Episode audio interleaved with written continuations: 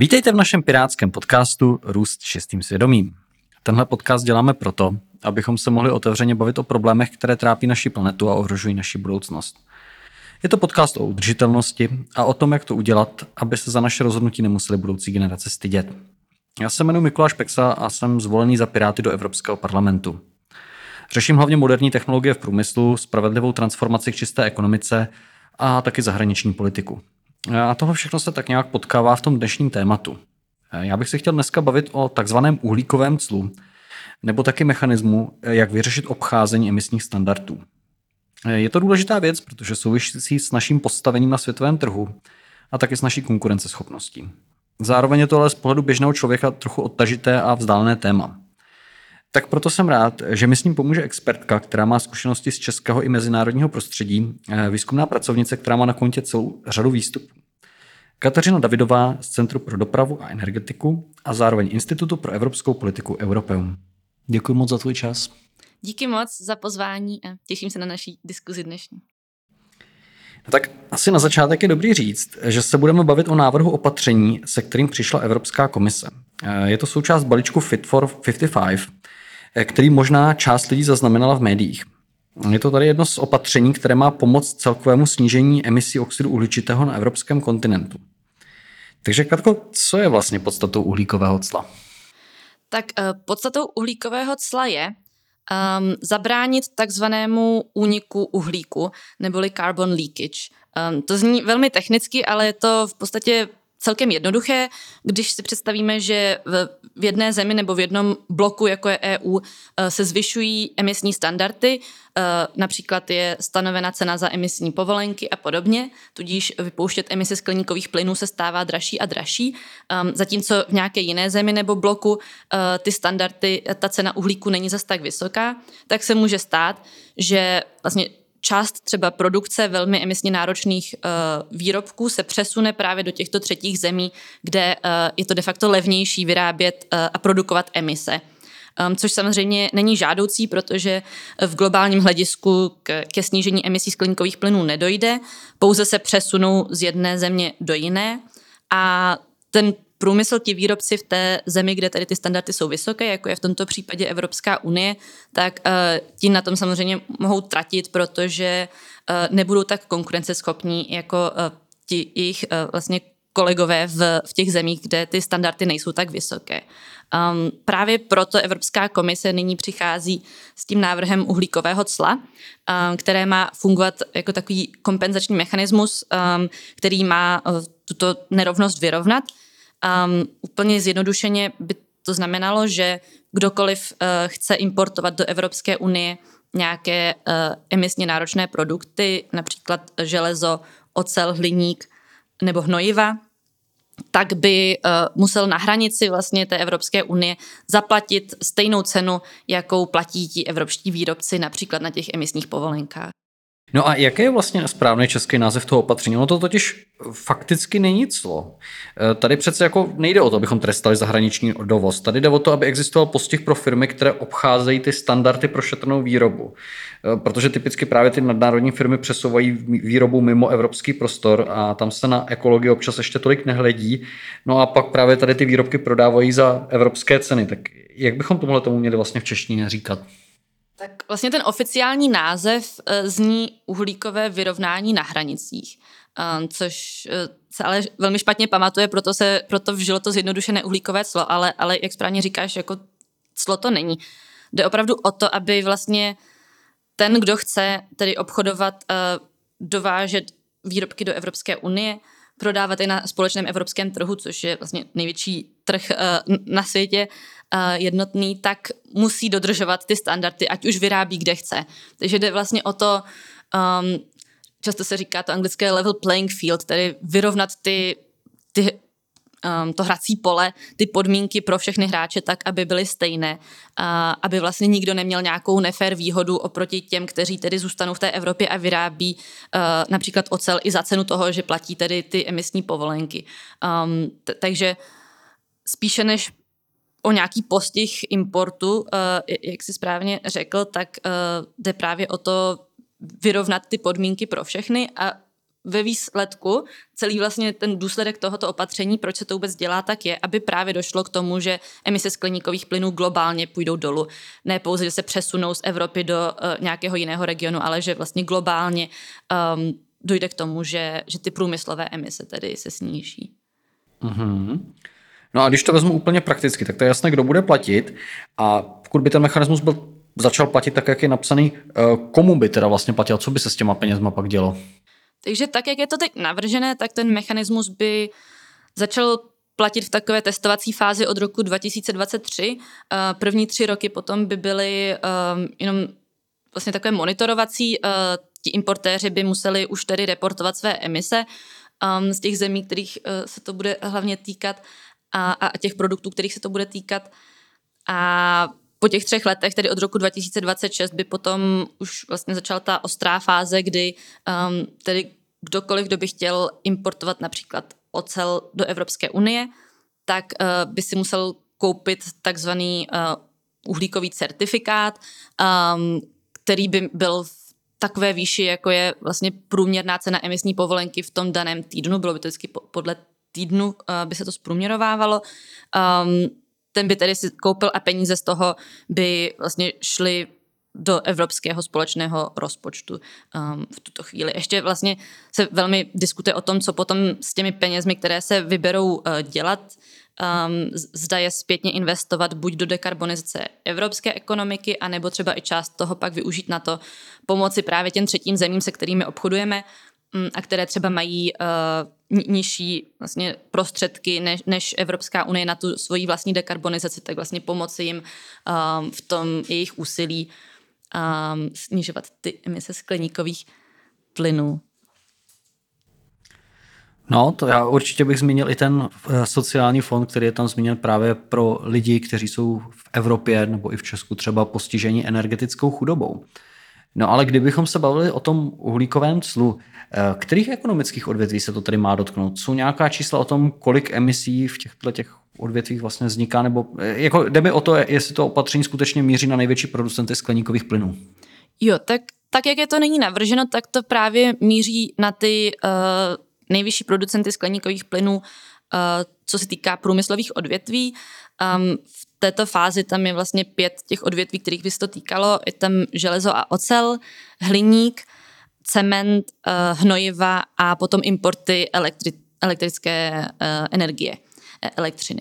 Takže těchto pět vlastně oblastí, když se podíváme na ty emise, za které jsou zodpovědné, tak um, vlastně průmysl obecně je zodpovědný asi za jednu pětinu emisí, um, ať už v EU nebo třeba v USA um, i v dalších zemích a, a z toho třeba ta ocel e, je zodpovědná asi za 4%, co, což je opravdu hodně na pouze jedno odvětví, jo, když to vlastně vezmeme, um, že je to opravdu jenom jedno z odvětví průmyslových, tak um, třeba ta výroba oceli je opravdu emisně náročná. Podobně ten cement, ten je zodpovědný asi za 2% těch uh, emisí skleníkových plynů, takže opravdu tak, jak je to nyní navrženo, tak se to právě má týkat těch, uh, těch nejvíce znečišťujících uh, průmyslových odvětví a zároveň právě těch, které jsou nejvíce ohroženy tím, že uh, by se ta výroba mohla přesunout do, do nějaké jiné země, kde ještě nemají vlastně tak, uh, tak ambiciozní klimatické cíle jako v EU. Aha, a jak se to projeví vlastně na konkurenceschopnosti evropského nebo teda i českého průmyslu? Protože já to vnímám jako vlastně dost zásadní narovnání podmínek. Jo. V tuhle chvíli jsou poctiví a čistí, eh, čistí výrobci v Evropě za svou zodpovědnost v podstatě penalizováni, přičemž nově by právě měli být zatíženi ti, kteří si s tou eh, čistotou výroby moc hlavu nelámou. No. Je to tak, vlastně to uhlíkové clo by ve výsledku mělo opravdu pomoci zachovat konkurenceschopnost evropského průmyslu a stejně tak i českého průmyslu. A je, samozřejmě to nesmí být vnímáno jako, jako protekcionistické opatření. Primárně jde o to tedy snížit ty emise skleníkových plynů globálně, ale samozřejmě pro ten eh, český a evropský průmysl to znamená, že oni vlastně se mohou spolehnout na jakousi ochranu. Vědí, že pokud tedy budou investovat nyní třeba do té dekarbonizace, to znamená, že bude nějaké přechodné období, kdy um, budou mít vyšší třeba investiční náklady na nové technologie a podobně, výzkum a vývoj, tak uh, vlastně tady to uhlíkové clo jim dává jakousi jistotu, že, že nebudou na tom byti, že se nestane to, že najednou by celý ten evropský trh byl zaplaven vlastně těmi výrobky z, ze třetích zemí, které by na to přímo čekaly a mohly by toho využít. Takže um, opravdu to uhlíkové clo bylo navrženo um, i s tím, jako s tou myšlenkou tedy zachovat tu konkurenceschopnost evropského i, i českého průmyslu a, a zároveň dát signál, že, že tedy se nemusí bát investovat do té vlastní dekarbonizace, protože um, protože se nestane, že by třeba přišli o, o, o podíl na trhu nebo o tu konkurenceschopnost. Hmm, to je dobře. Existují vlastně teďka nějaké studie nebo odhady, kolik peněz bychom tak mohli získat, kdybychom tímhle tím způsobem uh, postihovali to obcházení emisních standardů? Tak um, ty čísla, co jsem viděla, se dost různí. Um, teď v tom posledním tady návrhu uh, od Evropské komise, tak tam, uh, tam vlastně se odhaduje, že by se na to mohlo vybrat nějakých 9 miliard eur uh, do, mezi tedy tím rokem 2026 a 2030, když um, začne nějaká ta první ostrá fáze, což um, by není úplně mnoho. Um, de, tam jde spíš o, opravdu o to, že um, se nestane, že by najednou um, ten evropský průmysl jim zkrachoval, že jak se jako občas říká, že prostě eh, zelená dohoda zničí evropský průmysl, tak tady to uhlíkové clo přesně má jít, um, má řešit tento problém, tuto otázku. A, a to, kolik se na tom vybere peněz, tak je podle mě spíš až jako druhotné. Um, samozřejmě pak bude i záležet na tom, co, co s těmi penězmi um, se udělá, jak už jsme tu zmínili, dá se to investovat buď to třeba do toho sociálního fondu uh, evropského, dá se tím pokrýt část vlastně toho dluhu, který vznikne v, v návaznosti na vlastně ten plán obnovy po pandemii koronaviru, a nebo se to dá využít částečně právě na podporu dekarbonizace u, u našich jako obchodních partnerů, kteří, kteří třeba sami si to zatím nemohou dovolit.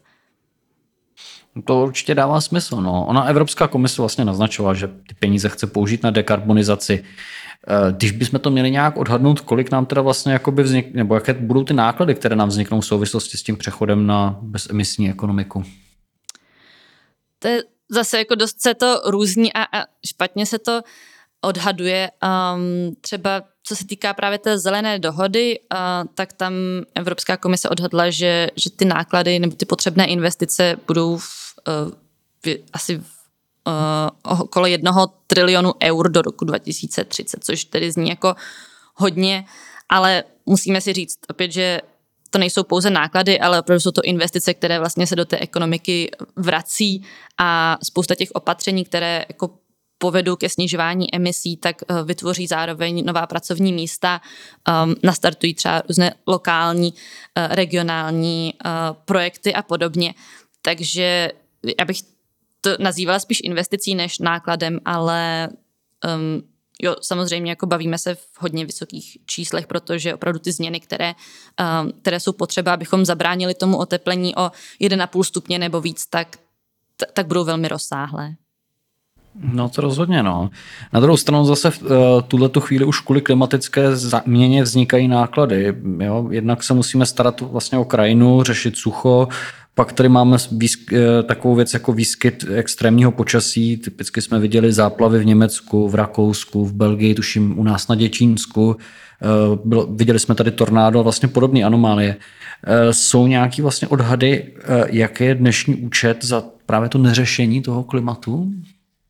Tak uh, různé odhady jsou. Um, třeba výzkumné centrum právě e- Evropské unie, tak, uh, tak k tomu dělalo různé kalkulace. Um, odhaduje se, že už vlastně nyní uh, evropské státy vlastně doplácí na ty dopady změny klimatu poměrně hodně. U České republiky to vychází na asi 0,4% HDP ročně, um, což, což je opravdu dost. A je to tedy jako nějaký průměr za, za poslední roky.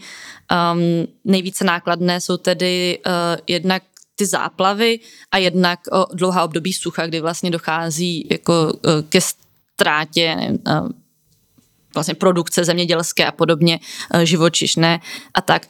Plus uh, ještě co vlastně, když se počítají tyhle ty různé náklady uh, změn klimatu, tak se tam započítávají i vlastně náklady na, na lidské životy, což se nějak jako kvantifikuje cena lidského života a s tím tedy, jak se počítá, že bude, um, že se bude země oteplovat, tak, um, tak samozřejmě bude i docházet k tomu, že, že bude více úmrtí třeba právě na extrémní počasí a podobně a tam pak ty náklady jsou, uh, jsou mnohem vyšší. Odhad třeba toho, že pokud by se naše země oteplila o 3 stupně Celsia, což je vlastně ta trajektorie, na které nyní jsme, pokud se nám nepodaří um, ty emise výrazně snížit, tak uh, tam by to pak mohlo dojít k nákladům až třeba 1,5% HDP ročně pro, pro evropské země. A, a největší podíl na tom právě budou vlastně ta jako předčasná úmrtí uh, v důsledku různých vln veder, v důsledku povodní a podobně, jako jsme, jako jsme viděli třeba nyní v Německu. Hmm. To nezní moc příjemně. Ono už těch 0,4% HDP se to nezdá. To je vlastně, pokud správně počítám, eh, hodně víc přes 20 miliard korun ročně. To je v podstatě víc, než kolik vynese celé slavné EET a moc se to neřeší. No. Eh, každopádně, eh, co vlastně na ten evropský plán toho uhlíkového cla říkají státy jako Indie, Čína, Rusko, Spojené státy? Protože to znamená, že ty firmy, které vyrábějí u nich, budou jak si platit víc v Evropě nebo vyrábět v Evropě, že? Jo, eh, tyhle státy si toho samozřejmě všímají, um, co, co se v Evropě diskutuje, co se tu navrhuje a uh, už se k tomu i někteří vyjádřili, uh, například Čína vlastně varovala před tím, aby se využívaly uh, vlastně ty klimatické standardy a, a ta zelená transformace k tomu, aby vznikaly nové tržní bariéry, um, varovali před jako nějakým jednostranným zavedením tržních bariér, že by to mohlo vést potom um, takzvané tržní válce a podobně. Um, takže je vidět, že, že zrovna třeba Čína se určitě asi obává o ty dopady, jaké by to na její ekonomiku mohlo mít. Um, USA se k tomu vyjádřili více smířlivě, tam spíše dávají důraz na to, že je potřeba vlastně té spolupráce uh, bilaterální mezi EU a USA, nebo EU a těmi dalšími obchodními partnery, aby to opravdu nebylo pouze jednostranné, ale aby tam um, k tomu docházelo nějakou společnou dohodou. Um, jinak vlastně, když se podíváme na ty sektory, kterých se to týká a na ty země, které nám uh, tyto výrobky nejvíce do, dováží, tak, uh, tak právě to to uhlíkové slo postihne nejvíce země, jako je právě Čína, Rusko, Turecko, Indie nebo třeba Ukrajina a, a země uh, západního Balkánu. Takže um, jsou to jak, jak země, které jsou nám poměrně blízko a máme, chceme s nimi mít asi poměrně dobré obchodní vztahy, tak i, i země vzdálenější, ale které jsou zároveň jako velkými obchodními kolosy uh, celosvětovými, takže je, je to určitě věc, která je potřeba řešit, kterou je potřeba řešit diplomaticky a myslím si, že Evropská komise se právě hodně snaží o to, aby, um, aby to nevypadalo jako, jako protekcionistické opatření, ono to ani nemá být, ale aby tam opravdu byl důraz na to, že, že jde o vyrovnání podmínek a o celkové snížení emisí skleníkových plynů ve výsledku. Hmm. No já se ptám, protože právě často slyším od lidí obavy z toho, že Evropa bude investovat do čistého řešení, ale pokazí nám to právě ty ostatní státy na světě. Takže jak to jako vlastně vypadá na té světové scéně? Kdo už se taky přihlásil ke snižování emisí oxidu určitého? Tak vlastně spoustu těch velkých hráčů, které jsme tady už zmiňovali, tak se přihlásili k různým uh, klimatickým závazkům. Um, třeba Spojené státy americké, tak uh, ty pod vedením nového prezidenta Joe Bidena vlastně mají stejný cíl jako Evropská unie, tedy dosáhnout klimatické neutrality do roku 2050. Um, ten mezistupeň um, USA si stanovili, že v roce 2035 chtějí mít stoprocentně dekarbonizovanou um, výrobu elektřiny a do roku 2030 chtějí snížit uh, emise skleníkových plynů um, tuším, že asi o 50 až 52 um, což oproti tedy roku 2005 Evropská unie to má o 55% oproti roku 1990, takže ve výsledku ta EU to má o něco ambicioznější. Um, zároveň USA produkují mnohem více emisí ještě, takže tam určitě je vidět snaha vlastně se přiblížit té Evropské unii. Podobně i Čína, um, když se to často nezdá, tak vlastně i Čína už má celkem ambiciozní na, na tu svoji situaci závazky. Chtějí být klimaticky neutrální do roku 2060 um, a zároveň chtějí, aby vlastně jejich emise skleníkových plynů dosáhly vrcholu v roce 2030 a od té doby už uh, pouze klesaly, což uh, pro té čínskou ekonomiku bude taky znamenat uh, spoustu změn. Um, u nás se to třeba moc uh, ne- neobjevilo v médiích, ale vlastně ten stejný týden, co Evropská komise představila ten balíček Fit for 55, tak v Číně začal fungovat uh, také systém obchodování s emisními povolenkami, jako je ten evropský systém ETS, uh, kam tedy spadají všichni výrobci elektřiny čínští ti velcí. Je tam asi přes 2000 uh, instalací a ta, ta cena teď je asi na 5 eurech za tunu CO2, což je tedy výrazně méně než je evropská cena, ale je to pouze začátek. Evropský systém také, když začínal, tak ta cena byla uh, poměrně nízká a až postupem vlastně těmi různými reformami, tak tak se povedlo vlastně tu cenu dát na takovou úroveň, kdy už to má opravdu efekt na, na ty emise skleníkových plynů. A to samé se dá očekávat i u Číny, že během pár let vlastně ten systém se opravdu chytí a, a bude to fungovat jako nějaký tržní mechanismus, díky kterému se bude dařit snižovat emise z čínské energetiky, což, což je opravdu velký krok. A um, takže určitě to není tak, že by Evropská unie v tom byla sama a to uhlíkové clo zároveň také může pomoct uh, tomu, že ty státy, které chtějí vlastně s Evropou obchodovat, který, které chtějí dál uh, dovážet k nám uh, ty své výrobky, tak vlastně preventivně budou zvyšovat ty své uh, emisní standardy taky, aby vlastně se mohli vyhnout tomu uhlíkovému clu. Takže to může vlastně fungovat i takhle dost symbolicky, že ještě než se třeba spustí to uhlíkové clo, tak státy jako Čína, Rusko, Indie a podobně, tak uh, zavedou uh, různé své vlastní mechanismy tak, aby vlastně se nakonec tomu clu vyhli ale budou potom ti výrobci jich platit uh, za, za ty emise u nich doma, takže um, globálně to bude mít stejný efekt. Jasně, no ono to asi jako dává z jejich pohledu smysl, protože asi je pro ně výhodnější nechat ty podniky zaplatit do vlastní státní pokladny, než do té naší. No a existují nějaké jako jiné možnosti, jak ty váhavější země, ať už teda kterákoliv, eh, motivovat k větším ústím? Máme nějaké třeba případové studie nebo zkušenosti z poslední doby, co vlastně by třeba fungovalo dalšího? Tak um, jakoby ten, ten argument toho obchodu pro EU funguje poměrně dobře, protože vlastně, jak už jsem říkala, Evropská unie je největší vlastně obchodní blok na světě a je největším obchodním partnerem pro asi 100 zemí světových. Um, takže opravdu jako to, co EU udělá a bude se to týkat vlastně zemí, se kterými obchoduje, tak, tak ty země opravdu na, na to slyší a, a snaží se tomu nějakým způsobem přizpůsobit. Tak to je asi jedna věc. Druhá věc je, že vlastně už se mluví i o takzvaných zelených závodech v tom, že si země uvědomují, um, že tedy ten trend jde tímto směrem a oni nechtějí zůstat pozadu, um, takže i sami od sebe, aniž by k tomu někdo nutil nějakým clem a podobně, tak uh, vlastně se snaží do těch zelených technologií investovat. Um, momentálně třeba Čína v tomhle tomu už opravdu dá se říct vede.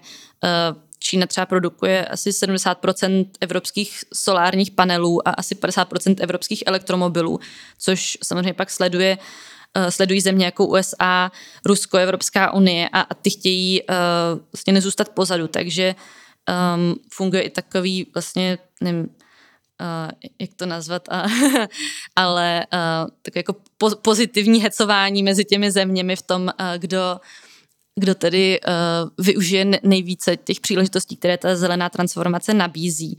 A, a možná jako poslední věc, co, co mi přijde, že v poslední době poměrně dobře funguje, tak je vlastně jako klasická diplomacie, kdy um, vidíme třeba, že země G7 na tom svém posledním setkání, tak uh, se, se podařilo dohodnout, že vlastně skončí s financováním fosilních projektů v zahraničí od příštího roku už, což je poměrně uh, konkrétní a poměrně rychlý krok, eh, který bude mít opravdu jako velké důsledky. A, a je to něco, co se vlastně co se podařilo jen díky tomu, že, um, že ta dekarbonizace je prioritou pro spoustu uh, už vyspělých zemí dneska a, a dávají do toho opravdu hodně síly a, a je to pro ně i diplomatická priorita.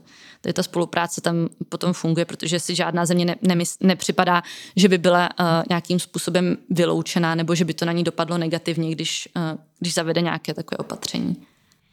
No, ale to asi logické, že ono konec konců, když vám země ničí uh, záplavy nebo sucha, tak asi z jejich řešení uděláte trošičku prioritu. No. Ale možná pojďme ještě zpátky do Evropy. Eh, je na tom uhlíkovém schoda mezi členskými státy nebo se ozývá nějaká zásadní kritika? Zatím úplně zásadní kritika se neozývá. Um, jsou tu samozřejmě členské státy, které by se dalo označit za jakési šampiony tady toho návrhu a potom za státy, které jsou více zdrženlivé. Tím státem, který vlastně to téma nejvíce tlačí v té Evropě, tak je Francie. Pro ně to bylo téma už, uh, už i v minulosti, ale zatím se to vlastně nikdy nepodařilo dostat až do takové fáze, jako jsme nyní, že je to opravdu už konkrétní návrh. Um, pak je tu spoustu států, které to vlastně v zásadě podporují, uh, mají třeba výhrady k různým konkrétním detailům, ale uh, v zásadě s tím nemají problém, tam patří i třeba Česká republika. Myslím, že třeba i minister Brabec se vyjádřil potom k tomu návrhu, že, že ho podporuje. Um, patří tam opravdu většina zemí a, a možná bych zmínila jednu zemi, která je taková jako nejvíc na vážkách a to je Německo, což uh, je dáno hlavně tím, že, že Německo samo je velmi exportně založená země a exportuje uh, také ty velmi emisně náročné produkty a, a obává se trochu, že pokud by tedy EU zavedla to uhlíkové clo, tak vlastně třeba na německý export by potom mohl dopadnout nějaké jako odplatné, uh, odplata od těch států, které vlastně budou zasažen tím uhlíkovým clem a, a že by to mohlo dopadnout na ty německé exportéry, um, ačkoliv právě Evropská unie se snaží, aby, aby to uhlíkové clo bylo navrženo tak, aby vlastně nevyvolalo nějaké odvetné opatření, protože, um, jak už to bylo několikrát řečeno, ne, nemá to být jako protekcionistické opatření, ale um, opatření na, na snižování emisí globálně, takže Um, to je vlastně taková asi jediná jako země zatím, která je k tomu více skeptická, to Německo a uvidí se, no, jak to pak bude vypadat e, i vlastně v těch trialozích mezi Evropským parlamentem a, a členskými státy a komisí. No to si rozhodně rád poslechnu, protože si upřímně řečeno myslím, že v tom světě, ve kterém se uh, jednotlivé státy hecují, uh, kdo bude úspěšnější v dekarbonizaci, je to vlastně, uh, řekl bych, spíš známka síly než slabosti. No ale ono se nám pomalu blíží konec, takže já bych asi využil tu příležitost a tu vlastně poslední otázku bych pojal trošku netradičně. Eh, dokázali bychom spolu složit co nejvíc přínosů, které nám zajistí eh, jednak to samotné uhlíkové clo nebo třeba i ty další opatření z toho balíčku Fit for 55? Určitě, tak uh, pojďme se nad, nad tím zamyslet společně. Um, tak za mě, když začneme u toho uhlíkového cla, tak je to určitě nějaký nějaký ten po, pocit jistoty nebo uh, nějaká jako to, to pocit, že, že tedy firmy mohou dekarbonizovat a, a nebude je to stát, tedy jejich místo na trhu, jejich konkurenceschopnost, to si myslím, že jako je vlastně k nezaplacení. Um, pak tu samozřejmě máme ty jako už konkrétní výnosy tedy z toho, což uh, budou pak uh, peníze, které budeme moci dál investovat. Um, já nevím, jak to vidíš ty, Mikuláši. No jako v podstatě přesně takhle. Mně se vždycky vlastně vybaví všichni ty oceláři z toho uh, Ostravska nebo Karvinska, se pravidelně prostě ozývají hlasy, abychom nějak řešili, že se sem jako dováží uh, levná čínská ocel nebo turecká ocel a uh, ať už to teda jako konečně řešíme, tak teda asi bych řekl, že tohle je ten návrh, kterým se to řeší, aby ty lidi teda nepřicházeli o práci kvůli tomu, že prostě někdo ty emisní standardy tímhle tím způsobem obchází. Tak doufám, že to bude přijato, přijato pozitivně. Taky doufám. A vlastně myslím si, že z těch reakcí, co jsem viděla, tak vlastně víceméně všechny eh, průmyslové podniky a ty různé konfederace průmyslové evropské, tak, tak ten návrh zatím uvítali, takže asi jsou si vědomi um, i sami těch, těch výhod, které to přináší. No, tak to je vlastně docela pozitivní závěr. Tak děkuji moc, Kateřino, za tvůj čas a za zajímavou debatu. Myslím si, že to bylo přínosné pro mě i pro posluchače. Díky moc za pozvání. A Děkuji teda všem našim posluchačům, že s námi vydrželi u takhle náročného tématu a za odměnu mám pro všechny naše followery takovou novinku. Pokud máte tip na nějaké téma, které souvisí s udržitelností a chtěli byste o něm poslouchat, eh, napište mi na Facebooku nebo Instagramu. Eh, já slibuji, že se snažím najít nějakého zajímavého hosta, který bychom na základě vašich doporučení mohli pozvat a budu se těšit zase za dva týdny.